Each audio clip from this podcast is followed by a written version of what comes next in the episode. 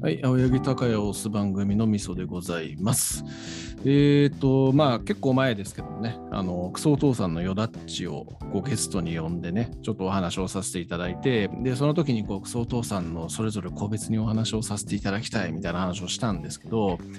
今回はですね、あの、クソお父さんのリーダー的存在であるところのモッチーさんをお呼びさせていただいてます。モッチーさんよろしくお願いします。お願いします。はい総統さんのもっちです。よろしくお願いします。お願いします。リーダーなんですか？リーダーかそうなそう今ちょうど聞こうと思ったんですけど、なんかリえヨダッチの話を聞いてると、すごいこうリーダー的な感じみたいな、そんな感じの話を聞いたような気がするんですけどえ、えええええええそんなことないですか？そうですね。まあ、発起人っていう意味ではそうかもしれないので、で、うんまあ、いろいろ段取りとかもしますけど、うん。ああ、そうですね。あなんだろうな。細かいことをできないリーダーですね。細かいことは結構よだっちがやってくれたりとかしまあ、そのリスナー対応だったりとか、まあこうね、彼は豆なんでいろいろやって、大きいところを僕がこう決めてったりとか、まあ僕だけじゃないですけどね、うんうん。リーダー、まあそんなつもりないですけどね。た ただちょっと、まあ誰がやるって言ったら俺か俺がやる部分は多いかもしれないですね、中では。はいはいはい。なるほどね。そう、だからやっぱなんかそういう発起人っていうところとか、まああの、まあヨダッチもね、やってるって言ってましたけど、いろんな編集の部分とか、ええええそういうようなところから、なんかちょっとね、あの、うん、リーダー的な感じで、で、まあ、ヨダッチが、こう、副リーダーみたいな、そんなイメージでね、あの、捉えてた部分が個人的にはあったりしたんですけど、まあ、そういう感じかって感じですね。なるほど。ええでも間違ってないかもしれないですね。そん間違ってないです。ええあんまり自覚はしてないですけ ど、言われてみれたらそうかもしれないって感じですね。なるほどねえ。実際問題、その、まあ、発起人っていう今お話ありましたけど、こう、クソお父さんをこの始めたいと思った動機ってどういうところなのかなっていうのは結構ね、気になる部分ではあるんですよそうですよね。これはめエピソードっていうか配信でも言ってなかったと思うので、確かに気になりますよね。うん。そうですね、クソお父さん始めたきっかけは、まあ、いくつかあるんですけど、まあ、僕がもともと別のポッドキャストをやってたっていうことが、まあ、一つあって、うんうんうんうん。で、まあ、音声配信を一回経験していて、うん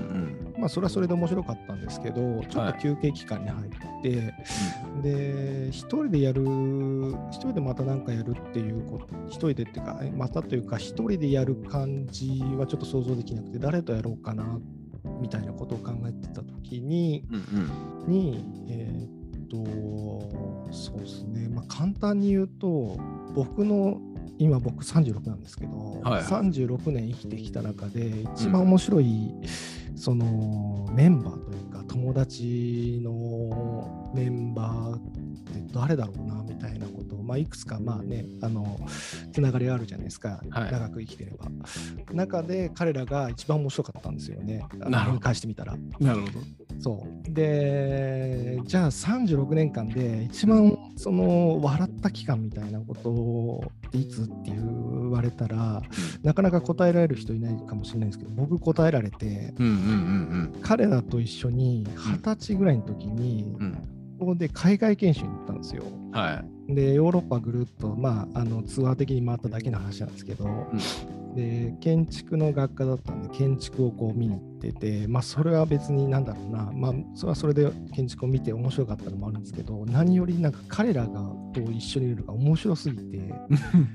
1週間ぐらい言ってたんですけど本当にあれ本当に面白かったなみたいなことをうんなんか後になってもずっと覚えてるぐらいの記憶だったんで。うんそう彼らにはそう笑い的にはかなわないなっていうのは学生時代からずっと思っていて、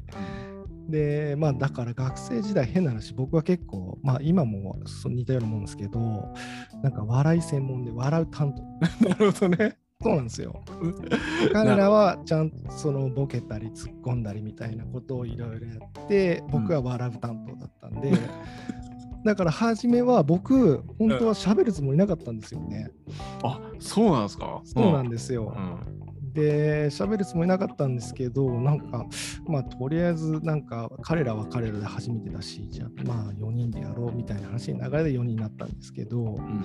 まあ、ちょっと話戻すと、まあ、そんなことがあって、うんうんで、まあ、彼らをこう、呼び出して、うんちょっとポッドキャストっていうのをやりたいんだけどって言ったら、うんまあ、彼らは彼ら結構向上心というか、まあ、うんなんだろうな、いろんなアンテナを張ってる人たちなんで、うんまあ、そういうことにもあの興味を持ってくれて、じゃあやってみようか、みたいなので、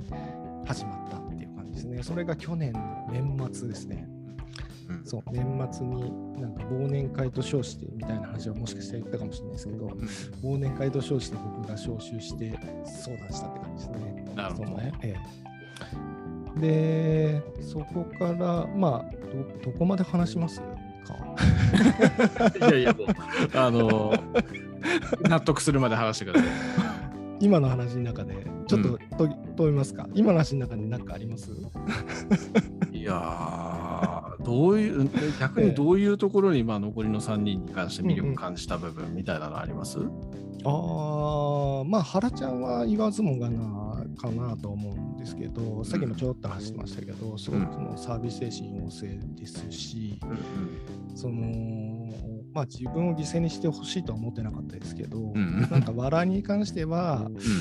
うん。まあ、そのなんつうのかな、まあ、人にはも、人にはできない笑いを持ってるっていうエピソードを持ってるっていう意味でも彼は、彼はマストだなっていうのと、まあみんなマストなんですけど、で、ヨダッチは、まあ、はいヨダッチはまあ単純に面白いじゃないですか。で、面白いですねなんだろうな、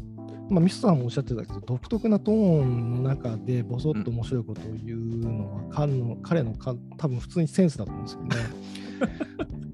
あのセンス持ってる人も僕はそん。知らなくて、うん。原ちゃんも知らなくて、うん。その2人もマストで、敏郎は、敏郎は、まあ、もちろん彼自身も面白いんですけど、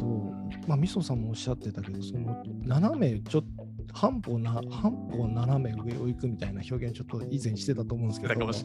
まさにそんな感じで、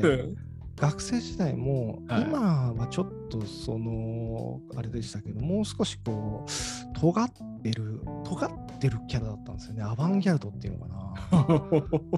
なるほど。どっかでも話したかもしれないですけど卒業制作でなんか、えー、と普通は建物の模型とか作ったりとかいろんなプレゼンシート作るのに彼はなんかスライドでなんか笑いの表現をしたりとかっていうなんか そんなことをやったりとかする、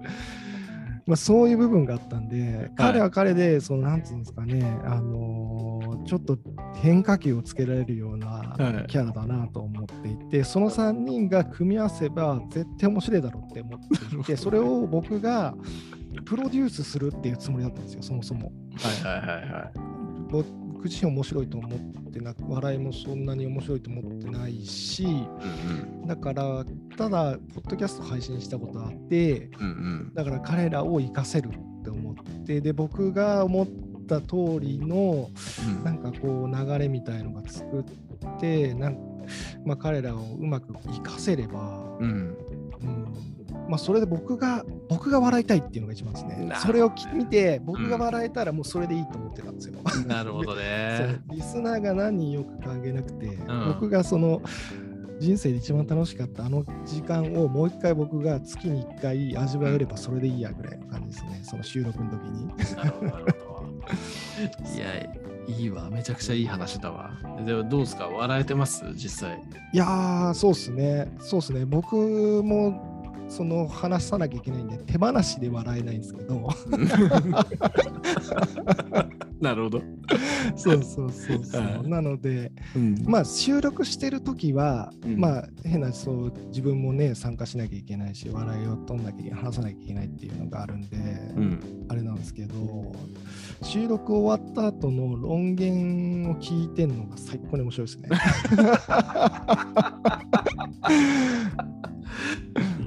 でもやっぱ自分が楽しいってめちゃくちゃ重要だよなっていうふうに思いますね、ほんとね。いやうん本当そうなんですよ。うん。でなんか今もそう今もそうでっていうのは僕はもうすでに結構もうゴールで、うん、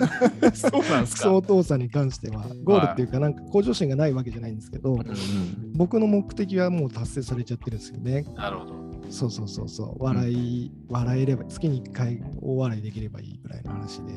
なるほどね。ただ彼らは結構その、まあねいろいろこう向上心というかあって。うんまあ、それもいいんだけどなんかちょっとこう目標欲しいよねみたいなことをいろいろ話したりはしてますけどね。なんかよだっちからもそんな話聞きましたね。うん、結構こうやるからにはいいとこまで目指したいみたいなね。音声コンテンツで天下取りたいみたいなそういうようなことをおっしゃっていて。まあ、しか、クソお父さん、結構このふざけた中でやってる中でそういう野望を持ってんだと思って、結構なんか胸にきましたよ、本当に。すげえなと思って。そうなんかやっぱりみんなもちろんですけどなんだろうな。あのー、みんな受け身じゃなくて、うん、それなりに何か考えてここにこうクソ道山という活動をしていって、うん、その各々のゴールが微妙に違うのがまた結構面白くて。ヨダッチはそういう野望を持ってるんですけど例えば敏郎なんかは、うんうんいやらしい意味じゃなくてマネタイズしたいと思ってるんですよ。ああ、なるほど。うん。まあ、いやらしい意味かもしれないな。なるほど、まあ、彼の価値観の中ではそうなんでしょうね、うん、そのお金が困ってるとかお金が本当欲しいとかじゃなくて彼の価値の一つの評価としてはそこなんでしょうね多分なるほどね、うん、原ちゃんはね原ちゃんは今今ちょっと目標というところまで目線がいってないかもしれないけれども、うん、まあ、何か考えてる部分はあると思うんですよ。なるほどね。おのおのがこう違う目線でなんかこうクソお父さんっていうなんかこう乗り物に乗ってるようななんか馬車をしてるような なんかそんなイメージかなですかね。ええ、なるほど。いやでもなんかうん。あんま言っていいのか分かんないけど、こう、ヨダッチにね、ヨダッチとこう喋ってる時に、すげえマイクの音がいいなと思って、いいマイク使ってんすか？みたいな感じの話して、あクソお父さん全員これ使ってんすよっつって、アマゾンリンクが送られてきて、全員手話の FV7 使ってるみたいな。すげえなと思って。いやもうなんか初期投資でここまでやる？みたいな。そうそうそう。これ僕も結構驚いたんですけど、はい、僕はそう前のポッドキャストやってた時の使ってた、うん、そうまたちょっとそのこれより全然もっと安いやつを持ってたんですけど、はい、でまあ僕はな僕がまあ保金なんていろいろこう最初いろいろ段取りしててどういうマイクがいいまあ一応マイク買ってほしい、うん、で予算的にはそこまでかけてほしくもないから、まあ、その松竹梅みたいなのを出したんですよ。はいはい、5000円、1万5000円、3万円みたいな。で、3万円がこれのマイクだったんですけど、はい、で、まあ、これ、まあ、これだったら、まあ、できればその竹ぐらいはしてほしいけど、まあ別に求めないよぐらいの、みんなバラバラでもいいしみたいなこと言ったら、みんながその、えっと、あれ、竹が一番上か？松ですね。松ですよね。まあそう、全員がその松の3万円のを買ってくれたんで、うん、意気込みはあるなというか、すごいですね。そこで、うん、そこでやる気はちょっと感じましたね。うん、ああ、そこまでやってくれるんだ。じゃあ僕も買おうかな。なるほどね。僕も買う羽目になったんですけど。でも意外とそれがよよくてというか、その皆さんから結その声が、音がいいっていうのはよく褒められますね。うんうんうんうん。いいですね、本当にね。うん。そう結構それを見た時びっくりしましたね。いや本当にこれ意気込みという意気込みだしまあ本当にヨダッチが言う野望っていうのはそういうところにも表れてんだなっていう感じに思いましたね。いやそうですね。なんかでもこんな感じになるとももちろん最初全然思ってなかったですけど、うんやでもね敏郎さんが言うところのマネタイズだってねやろうと思えばもはやできる状況になってきてる、ま、感じですからね。いやどうですかね、うん、いろいろ頑張ってますけど。あ僕は結構こう初期の頃から金出すんで未公開音源くれなんて言ってた人間ですけど 全然金出しますよねいやいやいやいやまあでもかあれですね、本当こう4人の関係性っていうのがすげえ僕はねいいなっていう感じに思っていて、えー、ありがとうございます。なんか原ちゃん僕の中で結構原ちゃんがこういじられキャラでこう、ええ、プライベートっていうか、まあ、仕事の関係なのかな？とかでもなんかこう過剰にいじられてしまってなんかちょっと嫌な思いをしたみたいなエピソードを喋ってたのとかで結構印象に残ってるんですよね。こう、耳たぶにアロンアルバつけられたとかね。はいはいはい、そんな話とか印象に残ってるんですけどでもなんかこう4人の関係性ってすげえこう尊重し合ってるよなっていう感じがしていて。なんかそこのところも一つ印象的な部分だったりするんですけど、これってなんかこう、まあもう多分10年以上の付き合いだと思うんですが、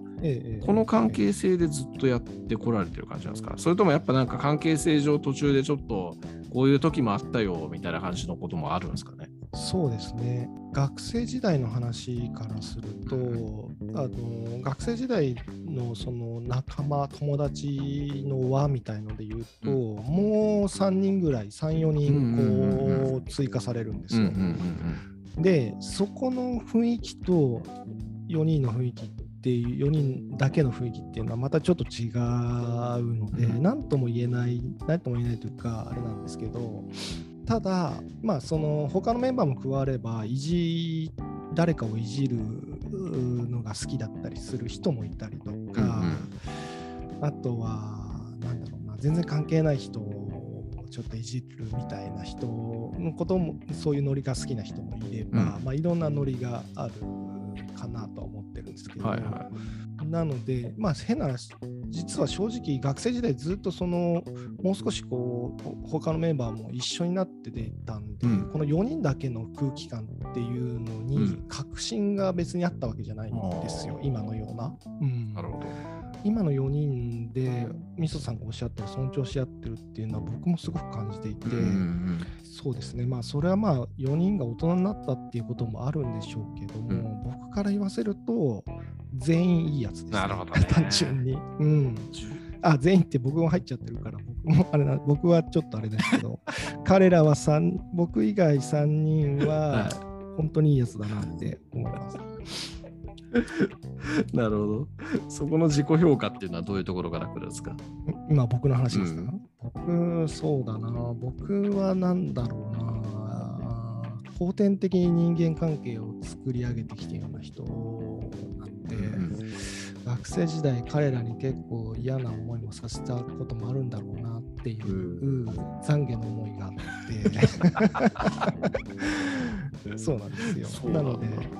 いやまあ僕は確信はないですけどね、うん、えっと、まあでも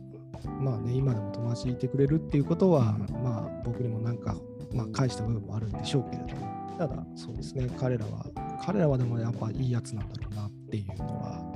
ぱ今でも思いますし、当時も思ってました、ね。そうなのか。でも、モッチーさんのその自己評価っていうところもまた一つ面白い部分ですね。なるほどね。なんだろうな。モッチーさんのキャラクターっていうところで言うとね、まあ確かになんかさっき言っていたような部分で言うと、こうまあ確かになんかさプロデュースに徹しようみたいな感じあんまり最初の頃ってあんまり喋んなかったじゃないですか。そうです、そうです。そんな感じがした、そうです気がするんですよ。はいだけどなんか結構ね、とある時ぐらいから結構、あのこの人突発的になんかやべえこと言うなみたいな感じで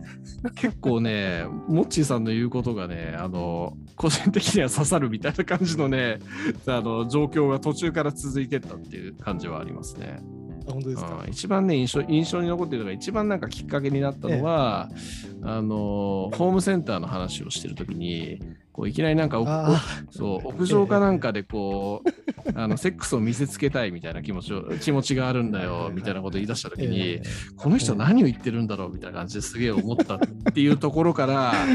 あやっぱうんやっぱクソお父さんなんだなっていう感じに思ったっていうところはありましたね。あの辺りそうですね、うん、その腹をくくったっていうのはあの辺りかもしれないですね。あでも本当に最その最初の話で、うん、えっと、その裏方に徹しようと僕、本当ずっと思っていて、うん、だからあんま話さない方がいいだろうぐらいのことをそう思ってたんですよね。だからゲラ担当ぐらいの感じで、まあ4人の中にいればいいかなと思ってたんですけど、うん、なんか、まあまあ、メンバーが4人丸々集まれればいいんですけど、集まれない時もあったりとかすると、例えば3人の中で1人ゲラ担当結構辛かったりするんですよね、トークの流れが。まあそういうこともあったりとかして、やっぱ僕も話さなきゃいけねえなとか思いながら、うん、まああのそのあたりから少しずつちゃんまあ僕もちゃんと参加して話をこう面白い話をしよう腹をくくったんだと思います。なるほど ね。あとみ、みそさんにいろいろ言われてるの、言われてたのも影響してなくはないと思います。うんなんかおっしゃってましたよね。あの、ああの、うん、言ってましたね。解放してくださいみたいな話されてましたね。言ってましたね。あの、モッチーさん、え次はぜひモッチーさんをみたいな。やっぱ最初、不お父さん聞いてると、どうしてもやっぱ原ちゃんがまず目立つっていうのは感じる部分があって、で、まあ、ヨダッチがこの原ちゃんとの掛け合いで面白いっていうところがあって、で次にあの敏郎さんの天然やばさみたいなのに気づいてくるみたいな、そういう感じがあるような気がするんですよね。で、えー、もう一人誰だと。そうもう一人誰だっていう感じになった時に多分当時はまだ出してなかったっていう感じなんですけど、ね、でもなんかそっからぐらいから、えー、なんかピンポイントであの、流れを一気に変えるみたいなそういう感じっていうのがなんかもちさんだなっていう感じがしてますね。流れがね、多分敏郎さんとかもなんか急にぶっ込んで変なことは言うんですけど、あんま流れは変わんないんだけど、モッチーさんが何か、何か言うと、流れが一気に変わるみたいな感覚っていうのが、結構なんか最近感じるところですね。多分単純に僕が下ネタがすごい好きで、彼らも下ネタがすごい好きっていう話だと思います。だから僕が下ネタをぶっ込むと彼らがこうくずいてくるっていう。なるほどね。多分そういう、それだけの話かもしれないですね、もしかしたら。ええ、でもそれっていうのはやっぱなんか最初に言っていたこう裏方に徹するっていうようなところと、ええ、プロデュースするみたいなところからやっぱなんかちょっと一つ俯瞰視点とかで見れてるのかもしれないですよね。まあ、意識ないのかもしれないですけど、ここでこの話をしたら、話がおもろい方に動くみたいな感じっていうのを、なんか直感的に分かってるのかなっていう気がしないでもないっていうね。なるほど、そう言いたいところなんですけど、うん、なんて そこまでもしかしたら思ってはないかもしれないです、ね、まあ本能的な部分かもしれないですけどね。えー、でもなんか結果的にそういうふうにな話が流れてってるっていうのもあるよなっていうふうには思いますね。ただ本当微妙なところで言うと、うん、全員が全員こう微妙にバランスを取り合ってるようなタイミングってやっぱりあって、うんうん、僕が結構見えやすいかもしれないですけど、うん、あの編集してると分かるんですよね。あのあここでこれこのこの言葉のフォローのためにこの言葉を入れてるんだなみたいな。とかあとはそうこの流れをうまくこう修正するためにこいつがこれを言ってるんだなみたいなことが、うん、まあ聞いてても分かるかもしれないですけど編集してるともっとよく分かったりとかしててなんかそういうのもなんだろうな。後から聞いてなんかこう思う部分があってそれはそれで面白かったりもするんですなるほどね。えー、いや僕もこうまあ一人ラジオやってますけどこう、えー2人でやってるラジオとかもあるんですよね。まあ、上司と部下のラジオつって。えー、2人で喋っていて、やっぱなんかこう間とか感覚とか、こう話の流れとかで2人で喋ってもやっぱなんか微妙に感じる部分みたいなのっていうのはあったりするんですけど、4人で喋るってめちゃくちゃ大変じゃねえかなっていう感じに思ったりもするんですけど、その辺まあやっぱ慣れてくることでそういう間を取ったりとかフォロー入れたりみたいなのはある,、あるっていう話だと思うんですがなんか、く結構むずいなみたいな感じで思った話とかあります？逆に今の話で言うと、うんうん、多分4人の方が慣れちゃうとめちゃくちゃ楽かもしれない、う。ん、あそうはい。そうなんですよ。ななんだろうな。ぶち込む話をためられるぐらいのための時間を作れたりとかもして、なんだろうなこう2人だとこう掛け合いで話さなきゃいけなくて、うん、こういろいろ考える時間もないかもしれないんですけど、うんうんうん、4人だと割と余裕があるので、なるほどね。誰かが喋ってる間に僕自分が話す話を考えたりとかできるので、はいはいはいはい、単純に僕らめちゃくちゃ楽してるなって思います。そっかそっか、なるほどね。あまあ確かになんか、まあ、ゲスト呼んで3人で喋ったりしているとこうお互いなんか2人で喋ってる時とかに次何話そうかって考える瞬間とか確かに言われてみるとあったりしますね。そうですよね。なるほどね。そうかそれが4人になるとそういろいろこうもっと考えられてか、うん、もしかしたら話の流れみたいなことももう少し俯瞰的に見れたりするタイミングもあるかもしれないですね。ねさっきの話で言うと 3, 3人でもでも結構いけますね。うんうん、3人だから今までの収録で2人っていうのはないんで2人でやってみなやったことはないんですけど、うんうん、佐藤さんの中では。そうですね。2人で笑いとるのは結構難しいかもしれないですね。難しいかな。まあ難しいか。確かに難しいかもしれないですね、そこって。